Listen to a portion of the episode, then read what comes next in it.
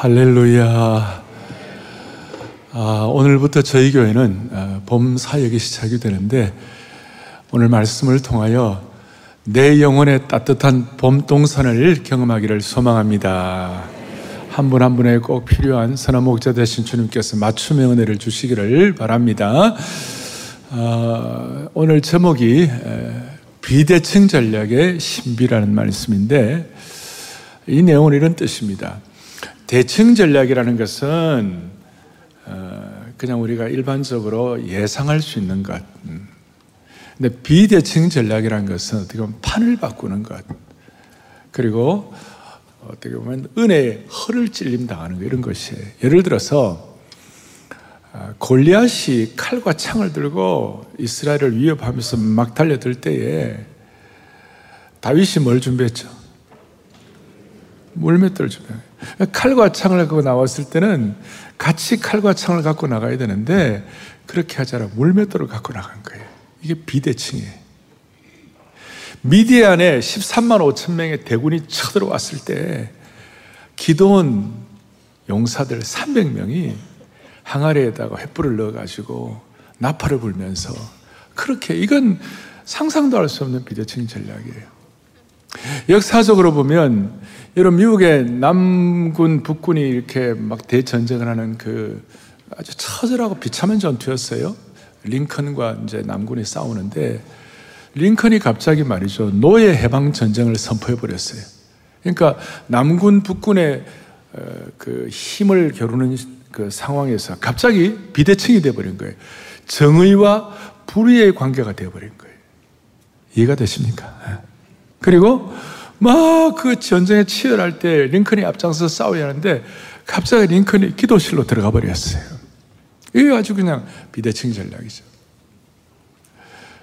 역사적으로 보면 우리나라가 낙동강 밑에만 조금 남아 있는데 뭐 거의 다 우리가 다 패한 그런 상황인데 사람들이 천안교회 모여가지고 눈물로 기도하고 그게 어떻게 보면 비대칭 전략인데, 뭐 그렇게 하려고 한 것보다도 그런 마음을 가지니까 그때 그 어, 하늘에 우기가 되어가지고 비행기가 제대로 할 수 없었는데 그 기도 통하여 하늘이 맑게 되어가지고 공군 전략이 앞섬으로 말미암아 그 인천 상륙 작전의 성공을 위한 발판이 되게 됐던 거예요. 이해가 되십니까? 그러니까 이 비대칭 전략은 이 세상 전략 과는 다르다는 것이 세상 법칙과 하나님의 법칙, 법칙과는 차이가 있다는 것이 그러니까 이 세상 법칙에 이런 거 있잖아요. 건물 높은 건물에서 누가 뛰어내리면, 뛰어내리면 중력의 법칙에 의해 거기서 떨어져 죽는 것이죠. 그런데 그 떨어져 내리는 중력 법칙, 세상 법칙보다도 더 강한 공기 역학 법칙이 있는 거예요. 그러니까 뛰어내리지만 높은 데서 행글라이더를 타고 뛰어내리면 어떻게 되는 거예요? 공기 역학 법칙 때문에 어, 다시 살아날 수가 있는 것이. 그러니까 중력 법칙 자체가 없어진 것이 아니고 공기 역학 법칙이 더 압도하는 것이. 그러니까 오늘 예배를 드리면서 저와 여러분들이 더 압도한 은혜를 받기를 바라는 것이에요. 오늘 본문은 여러분 잘 아시는 대로 가나안 땅 입구에 뭐가 있냐면 여리고성이 있는 거예요. 그러니까 여리고성이 아주 난공불락의 성이고 금성철벽의 성이고 사람이 어찌 할 수가 없는 거예요. 그런 성을 앞에 놓고 하나님께서 아 어떻게 하실까? 성을 공략을 하려면 뭐 사다리를 갖다 놓고 사람들이 올라가야 되고 무슨 아니면 큰 뭐 이렇게 공격용 무기를 던지고 또 화살을 쏘아야 되고 돌을 던지고 그래야 되는데 하나님 어떻게 하냐? 그냥 하루에 한 바퀴씩 돌아라. 매일매일 한 바퀴 돌아라. 그 돌 때 또 사람들이 여리고 성 안에 있는 사람들 얼마나 조롱했겠어요. 저 바보들이 지금 뭐 하고 있냐고. 그리고 그런데 갑자기 6장 10절에 보면 보면 다 6장 뭐라고 되어 있어요? 외치라 하는 날에 뭐예요? 외칠지니라. 전쟁인데 지금 가장 난공불락의 성을 앞에 놓고 외치라는 거예요. 이게 이게 이런 비대칭 전략이 어디 어디 있습니까? 그래서 오늘 사랑하는 형제자매 여러분, 우리 영가족 여러분, 오늘 우리 앞에는 많은 분들이 인생살이 하다 보면 다 여리고도 있는 것이고 난공불락의 성도 있는 것이고 우리가 풀어야 할 숙제가 많이 있어요. 많이 있는데 오늘 하나님께서 거룩한 판을 새 판을 짬으로 말미암아 여러분들의 승리를 주시기를 바랍니다. 여리고성 무너뜨리듯이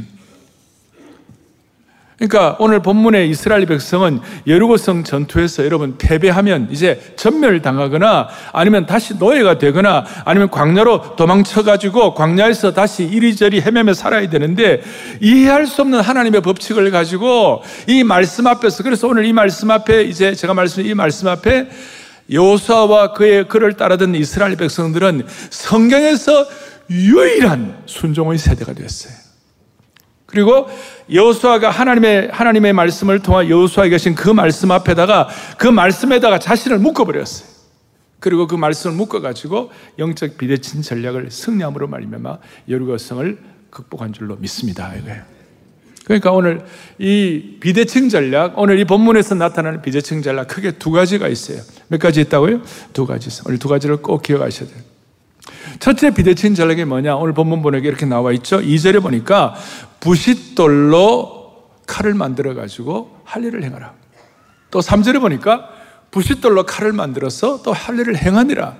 또 오늘 7절에 보니까 여호수아가 할례를 행하였다. 모든 백성에게 할례 행하기를 마쳤다. 그래서 오늘 주보 제 앞에 위에다가 써놓았지 일면에다가 그때 여호와께서 여호수아에게 이르시되 너는 부싯돌로 칼을 해 할례를 행하라. 그런 걸 비대칭 전략 1번 오늘 중요한 것 뭘 행하라고요? 할례를 행하라. 할례가 뭡니까? 남자가 자기 몸에 칼을 대는 것입니다. 자기 몸에 살을 베는 것입니다. 그리고 이 할례를 행하면 꼼짝없이 며칠을 누워 있어야 합니다. 자, 여리고성이라는 큰 금성철벽의 성 앞에서 지금 성 공략하는 작전을 벌여야 되고 다 해야 되는데 하나님께서 뭐라고 하시는가? 너 할례 해가지고 남자들은 다 힘빼고 힘빼 힘빼기 작업하라. 그냥 누워 있으라. 누워 있는데 적들이 쳐들어오면 다 죽게 되어 있는데 인간적으로 생각하면 인간적인 대칭 전략으로 생각하면 이거는 있을 수가 없는 것이고 이렇게 하면 안 되는 거예요. 근데 하나님께서 어떻게 하시는가? 할례 행하라. 자기 힘 빼기 작업하라. 여러분 힘이 빠지면 어떻게 합니까? 우리 인간은 다 힘 빠지면 어떻게 합니까?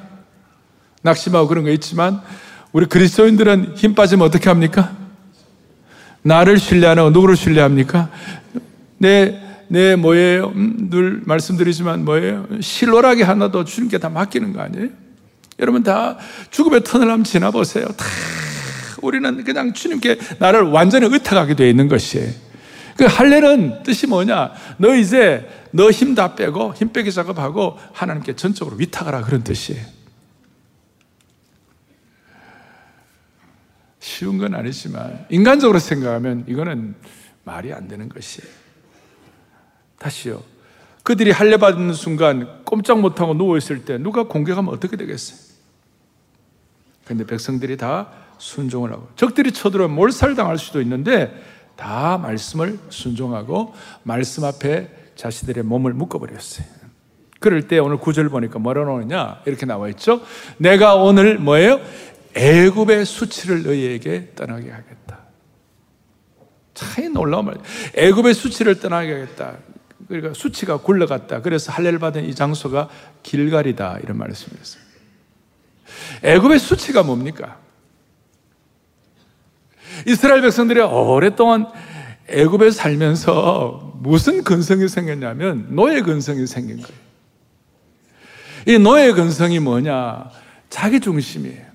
노예로 살다 보니까 자기가 살아야 되니까 노예로 살다 보니까 자기 어떤 가족들도 살아야 되니까 그냥 자기 중심으로 내 목숨만 살아야지 하는 이런 마음들이 너무 커져가지고 이 노예 근성이 할아버지도 노예 근성, 아버지도 노예 근성, 자식도 노예 근성, 엄마도 노예 근성, 노예 근성이 충만해서 자기 중심에.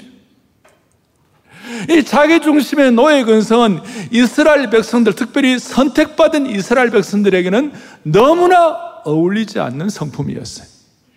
왜냐하면 이스라엘 민족의 조상이 누굽니까? 아브라함이죠? 하나님이 아브라함을 뽑으실 때 아브라함을 불러가지고 내가 너로 장세기 10장에 보면 축복의 뭐예요? 근원이 되게 하리라. 이게 이제, 이게 이제 하나님께서 이스라엘 백성들을 향한 하나님의 간절한 뜻이었고 이스라엘 백성들이 받은 사명이었어요. 음, 근데 오랫동안 노예 근성에 살다 보니까 나도 모르게 완전히 그냥 완전히 그냥 자기 중심, 내 중심, 내 거, 여기에만 충만해진 거예요. 그래서 창세기 17장에 보면 하나님께서 아브라함에게 다시 한번 정신 차리도록 너는 할례를 행하라. 너와 함께 있는 모든 남자들에게 할례를 행하라. 그리고 할례를 통해 네가 완전해지라. 그리고 하나님께서 할례를 통하여 아브라함에게 뭐라고 말씀하냐? 너는 이제 아브라함이 아니야. 너는 이름을 아브라함으로 바꿀 거야. 그래서 이스라엘 백성들이 가진 그들이 받은 선택된 백성의 사명을 이루기 위하여 노예의 근성, 자기 중심, 자기 것만 찾는 것이 처리가 되어야 한다는 것이. 그리고 아브라함이란 이름에서 아브라함으로 바꾸라. 잘 아시는 대로 어떤 내 것 중심, 소시민적인 그런 것에서 이제 너는 열국의 아비가 되라. 여러분, 우리 오늘 이런 말씀을 들을 때 나는 내 한 몸 가누기도 힘든데 무슨 열국의 아비인가 이런 생각할 수 있지만 복음이 들어가고 생명의 역사가 들어가고 성령의 역사하고 말씀의 은혜가 있으면 신비하게도 이것이 이해가 되기 시작하는 것이에요. 그러니까 이 노예 근성에 급급해가지고 헤매는 이들에게 다시 한번 할례를 통하여 너의 살을 배워가지고 배워진 살을 볼 때마다 아 나는 내 중심으로만 살아만 안 되고 나는 하나님 중심으로 나는 열국의 아비로서 나는 축복의 대상 정도가 아니라 내가 축복의 근원으로 살아야 되겠구나 나는 제사장 나라로서 하나님과 백성을 위해 살아야 되겠구나 이걸 아주 그냥 살에 새기고 확신하고 깨달으라 이 말이에요. 그래서 이스라엘 백성들이 노예 생활에 습성이 남아있는 오합지졸과 같은 이런 사람들이 열국의 아비의 정체성을 확인하기 위하여 살에 새기기 위하여 너는 할례를 받으라. 이게 놀라운 비대칭 전략이에요. 이스라엘 남자들의 할례의 상처를 볼 때마다 나는 하나님의 사람이야. 나는 하나님의 백성이야. 나는 열국의 아비야. 이걸 자각하고 세상 방식대로 살지 말고 공기 역학 법칙대로 다시 중력의 법칙대로 죽지 말고 다시 다시 반응하고 일어나라. 이걸 위해 너는 거룩해져야 돼. 거룩한 투쟁을 하고 자기와의 싸움을 해야 돼. 그러니까 오늘 21세기 우리들의 입장에서는 이게 뭐예요? 골로새서 2장 11절에 신약 시대를 살아가는 우리들에게는 이렇게 나와 있어요. 같이 우리 한번 보겠습니다. 또 그 안에서 너희가 손으로 하지 아니한 할례를 받았으니 곧 육의 몸을 벗는 것이요. 아멘. 우리는 지금 예수님의 십자가의 은혜를 통하여 우리는 이제 구약의 어떤 몸으로 하는 그런 할례가 아니라 우리는 마음의 할례를 받는 것이에요. 그리고 우리의 노예 근성은 뭡니까? 우리의 과거에 예수 믿기 전에 우리의 어떤 그 죄악된 성품들, 육신의 어떤 속성들, 뭐 이런 모든 것들을 좀 정리하라 이거예요. 그 대표적으로 뭐냐면 내 마음의 보좌 위에, 내 마음의 왕자 위에 내가 왕이에요. 내가 왕인 이런 노예 근성을 내가 왕인 이런 삶의 자세를 왕자에서 내려오라 이 말. 내 마음의 보좌에서 나를 폐위시키라 이 말. 자기 중심의 삶에서 내 마음의 왕자에서 나를 폐위시키고 그 다음에 할례를 받아 마음의 할례를 받아 내 중심이 아니라 하나님 중심 가운데 특별히 열국의 아비가 되게 하여 주옵소서. 그래서 비대칭 전략에 할례를 받는다는 것은 오늘 이 시대에 예, 마음의 할례를 받는 것이고 마음의 할례를 받는 것이 뭐냐? 내 스스로 내 자신의 보좌에서 나를 끌어내리는 것이고 나의 자아가 폐위될 수 있도록 그래서 성도들은 육신의 자아가 지배하는 나라에서 도망가 가지고 내가 스스로 내 스스로의 왕자를 포기하는 것이 이게 왜 이렇게 중요한가? 여러분 이게 안 되면 믿음의 용량이 안 되고 준비가 안 돼 있기 때문에 하나님께서 가나안의 적과 꿀이 흐르는 복을 주시려고 해도 대상이 안 되는 것이. 자, 제가 물어보겠습니다. 하나님께서 이스라엘 백성들에게 가나안 땅에 들어가고 복을 주시고 은혜를 받게 하시고 축복하시려고 하시는데 이스라엘 백성들이 가난에 들어가 가지고 잘 살기를 원하는 그 마음이 더 클까요? 아니면 하나님께서 이스라엘 백성들에게 너희들 가난에 들어가고 진짜 은혜 받고 복 받아라 하는 하나님의 마음이 더 클까요? 우리 성도들은 제대로 반응하시네. 이스라엘 백성들이 백성들이 복 받기를 원하는 그 마음보다도 하나님께서 더 큰 간절함이 있는 것이에요. 제가 주님께 좀 이런 어, 용어를 써 죄송한데 정말 하나님이 우리가 진짜 하나님의 복을 받기를 안달복달할 정도, 죄송합니다. 안달복달하실 정도로. 제 얘기 아니고 히브리서 기자가 히브리서 6장 14절에 이런 말씀이 있어요. 같이 보겠습니다. 내가 반드시 너에게 복을 주고 복을 주며 너를 번성케 하고 번성하게 하리라. 아멘. 내가 반드시 오늘 영가족 오늘 이 말씀을 듣는 여러분들에게 복을 주고 복을 주며 너를 번성하게 하고 너를 번성하게 하리라. 이게 하나님의 심정이에요. 근데 문제는 우리가 마음에 할례가 없는 거예요. 우리가 준비가 안 된 거예요. 우리가 영적인 비대칭 전략에 은혜가 없는 것이.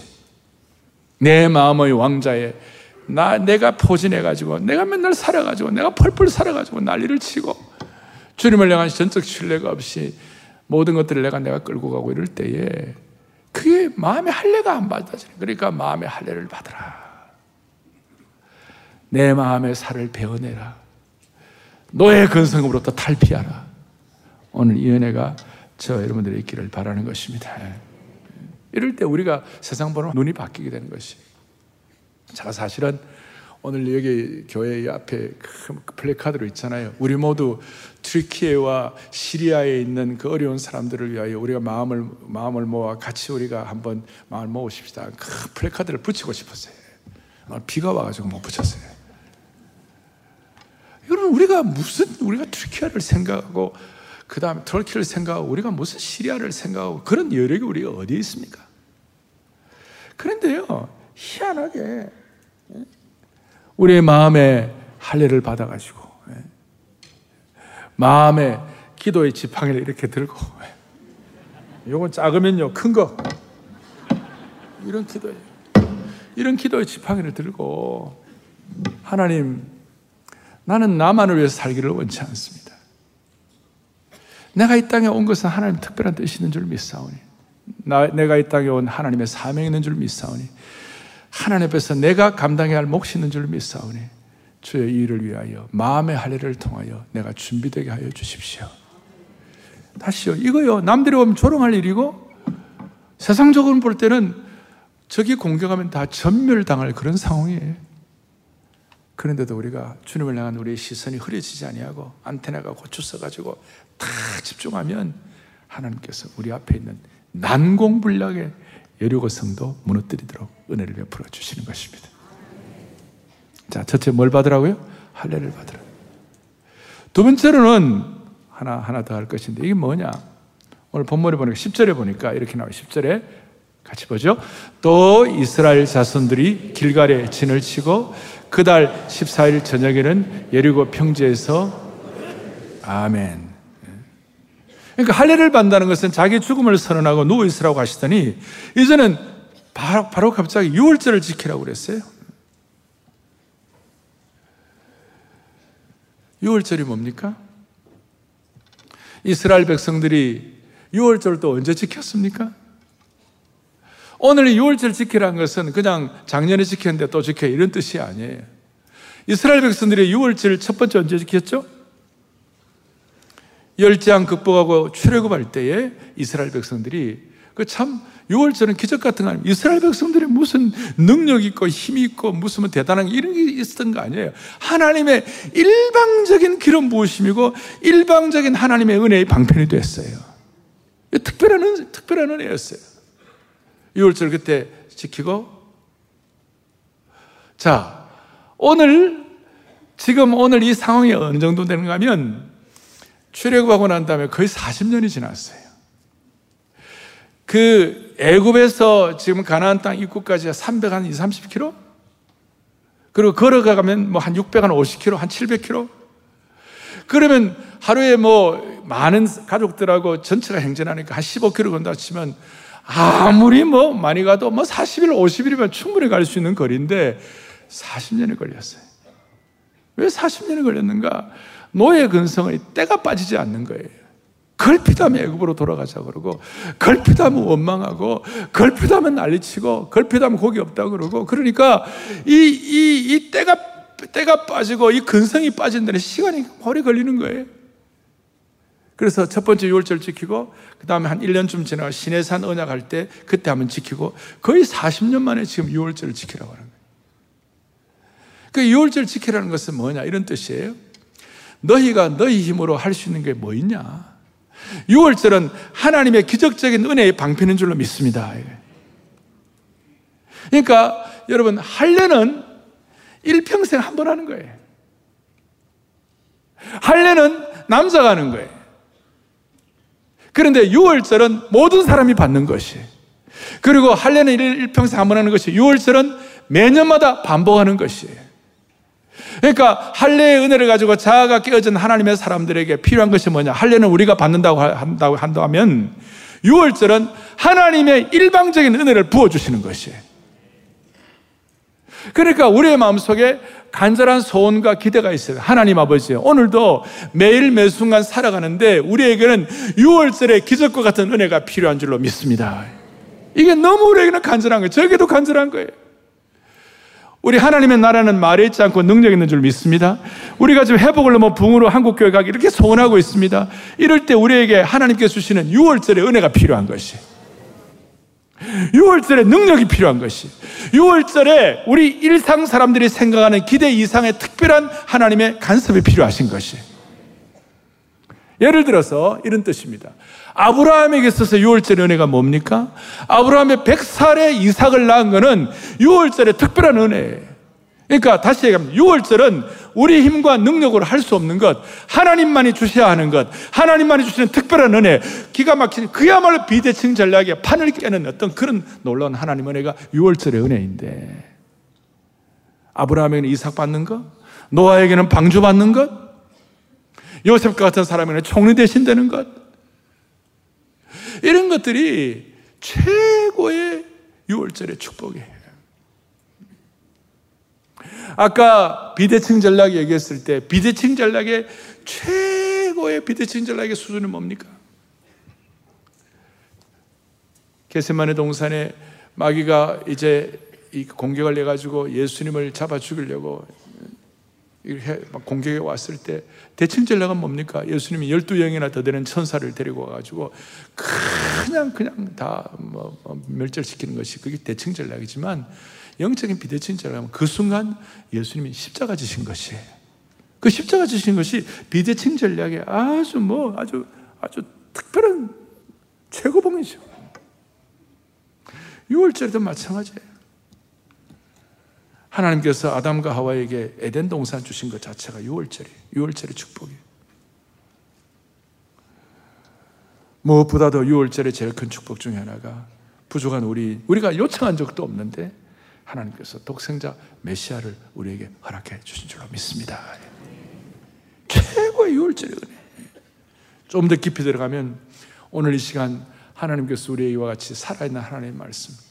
전 세계 어느 나라에 성경 번역, 영어 번역, 독일어 번역, 뭐 Spanish 번역, Portuguese 번역, 일본어, 중국어 번역 다 있지만 우리 한국어 성경의 번역이 진짜 좋아요.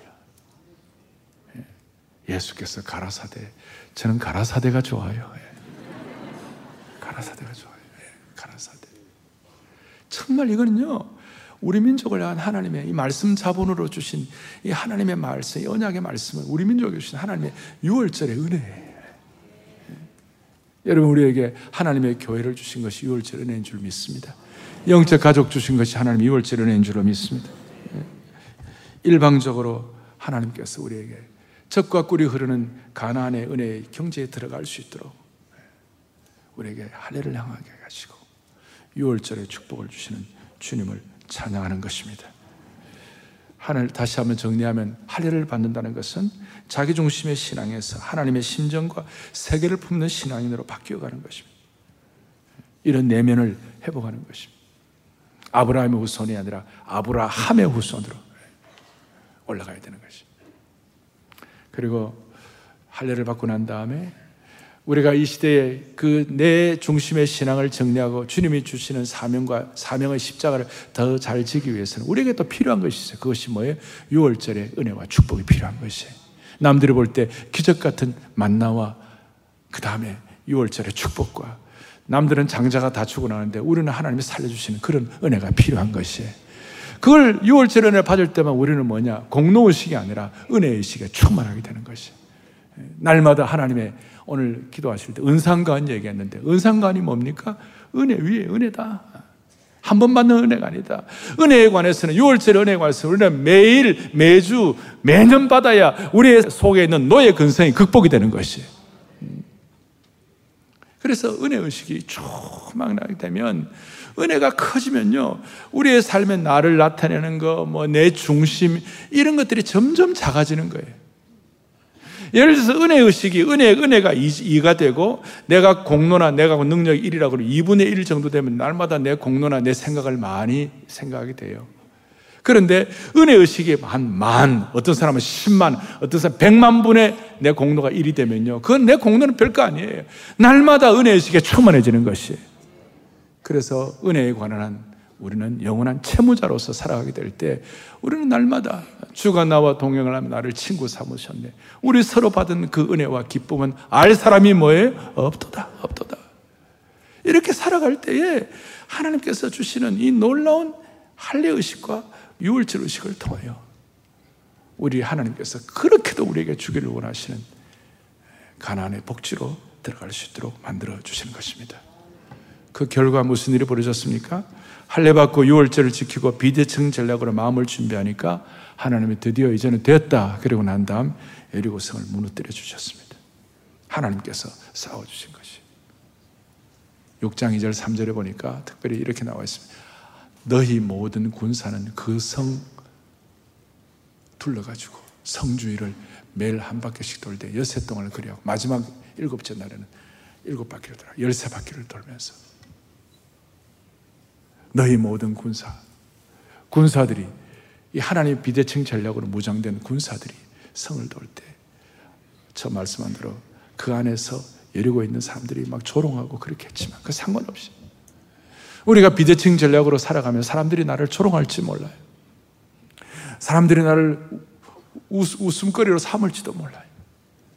근데 우리가 주님 다 말씀 앞에서 주님 중심으로 다 집중하게 되면 마지막 날에 10장, 6장 10절에 아까 다시 한번 시작. 외치라 하는 날에 외칠지니라. 그럴 때 그 큰 성 여려고가 무너지는 줄로 믿습니다.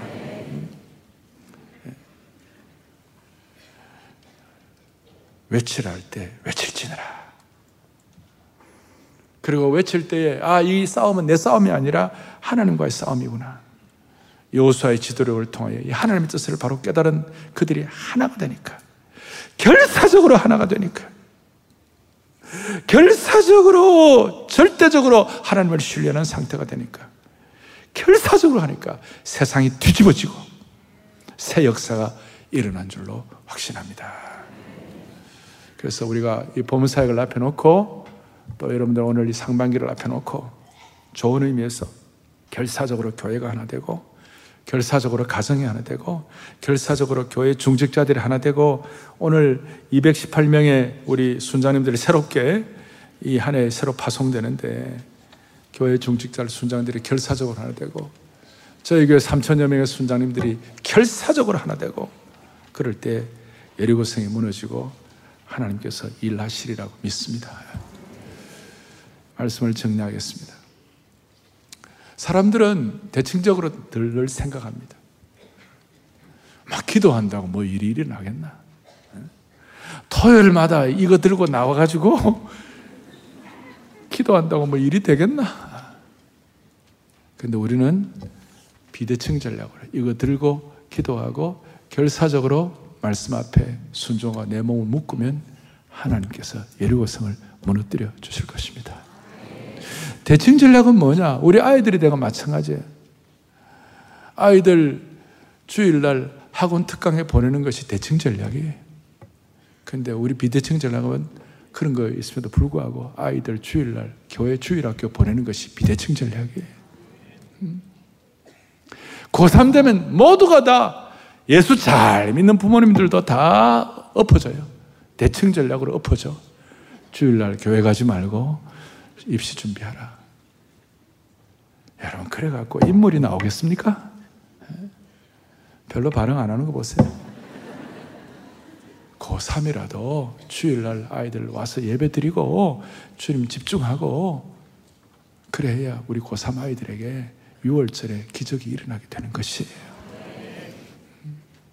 내가 원하는 대학을 다 못 들어가더라도 인생은 길게 봐야 돼요. 20년, 30년, 40년. 그래서 제가 볼 때 토요일 전 새벽 예배에 자식들 데리고 나오는 부모님들은 비대칭 전략의 고수들이에요. 고수들이에요. 다 앞으로 효부, 효자, 효녀가 될 것입니다. 오늘 이 은혜가 여러분들 모두에게 충만하기를 바랍니다. 그러나 사실은요, 우리가 이렇게 살면 우리는 이렇게 뭐 희생하는 것 같고 순종하는 것 같고 이렇게 하는 거지만 사실은요, 영적으로 우리는 힘이 있는 것이에요. 5장 1절 앞에 보세요. 오늘 보면 1절 이런 내용이요 여호와께서 요단물을 이스라엘 자손들 앞에서 그 다음 뭐예요? 말리시고 우리를 건너게 하심을 듣고 사람들의 마음이 뭐예요? 녹았고 이스라엘 자손들 때문에 그 가난에 있는 그 강력한 족속들이 정신을 잃어요. 예수 안 믿는 사람들도 공산주의자들도 잘못된 자기들 신념 가지고 세상을 뒤집어 놓는데 Why not change the world? 우리가 왜 세상을 못 바꿉니까? 예수님이 열두 제자를 데리고 세상을 바꾸고 그 열두 제자 앞에 빌립보가 항복으로 대로마 제국이 백기를 들었는데 오늘 수천 명의 성도들이 예배를 드리는데 오늘 우리에게 수만 명의 성도들이 이런 영적 정신으로 똘똘 뭉치면 세상도 바꾸게 하시고 남북도 복음으로 통일되는 길을 열어 주실 줄을 믿습니다. 할렐루야. 우리 다 두 손을 펼치시고 주 사랑 한없고 주 은혜 끝없는 주 권능을 사람이 어찌 알까? 6월절과 할례의 은혜에 대해서 그래서 이, 이 할례는 오늘 이 시대에 뭐로 바뀌었습니까? 세례식으로 바뀌었고 6월절은 오늘 성만천으로 바뀌게 된 거예요. 세례는 일평생 한번 받는 것이고 성만천은 매년 매 순간 필요할 때마다 반복함으로 말미암아 하나님의 살아계심과 하나님의 하나님 되심을 경험하게 되는 것이에요. 예. 거룩한 비대칭 전략. 주 사랑 하없고 주는 끝없네. 찬양하겠습니다. 주 사랑 주 은혜 끝없네 주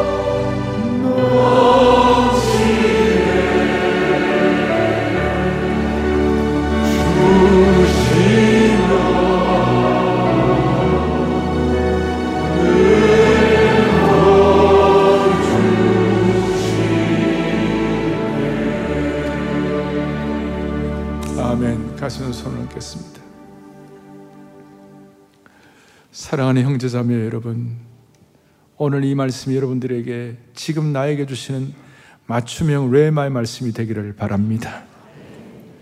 주님은 오늘 우리에게 정말 진짜 복을 주시기를 우리보다 더 원하고 계시는 줄로 믿습니다. 오늘 이 말씀 순종하여 모두가 다 21세기의 여호수아와 갈렙이 되기를 소망하는 것입니다. 자비로우신 하나님 아버지, 우리의 생명과 소망이 되시는 살아계신 하나님 아버지, 오늘 이 말씀을 통하여 이 봄사역을 어떻게 할지 난 심판을 주신 것처럼 은혜 주신 것 감사합니다. 아니, 이 평생에, 우리 평생에 이 말씀으로 나를 묶어가지고 영적 할례를 통하여 노예 근성을 극복하게 하여 주시옵소서. 그냥 아브라함이 아니라 아브라함으로 축복의 근원이 되는 그 은혜를 깨닫게 하여 주시옵소서. 6월절의 은혜로 구원의 감격을 회복함으로 말미암아 공로 의식이 아니라 은혜 의식에 충만하여 우리 앞에 딱 버티고 서 있는 저 여리고성을 무너뜨릴 수 있도록 도와주옵소서. 아버지 하나님, 우리 자녀들도 이 말씀으로 순종으로 무장됨으로 말미암아 모두가 다 이 시대에 가나안 땅의 은혜를 경험하게 하여 주옵소서. 신앙의 비대칭 전략이라는 회복 엔진을 가지고 거기에 나를 묻고 영혼의 봄동산으로 비상하는 온 성도들로 삼아 주시옵소서. 우리 주 예수 그리스도 이름 받들어 간절히 간절히 기도 올리옵나이다. 아멘.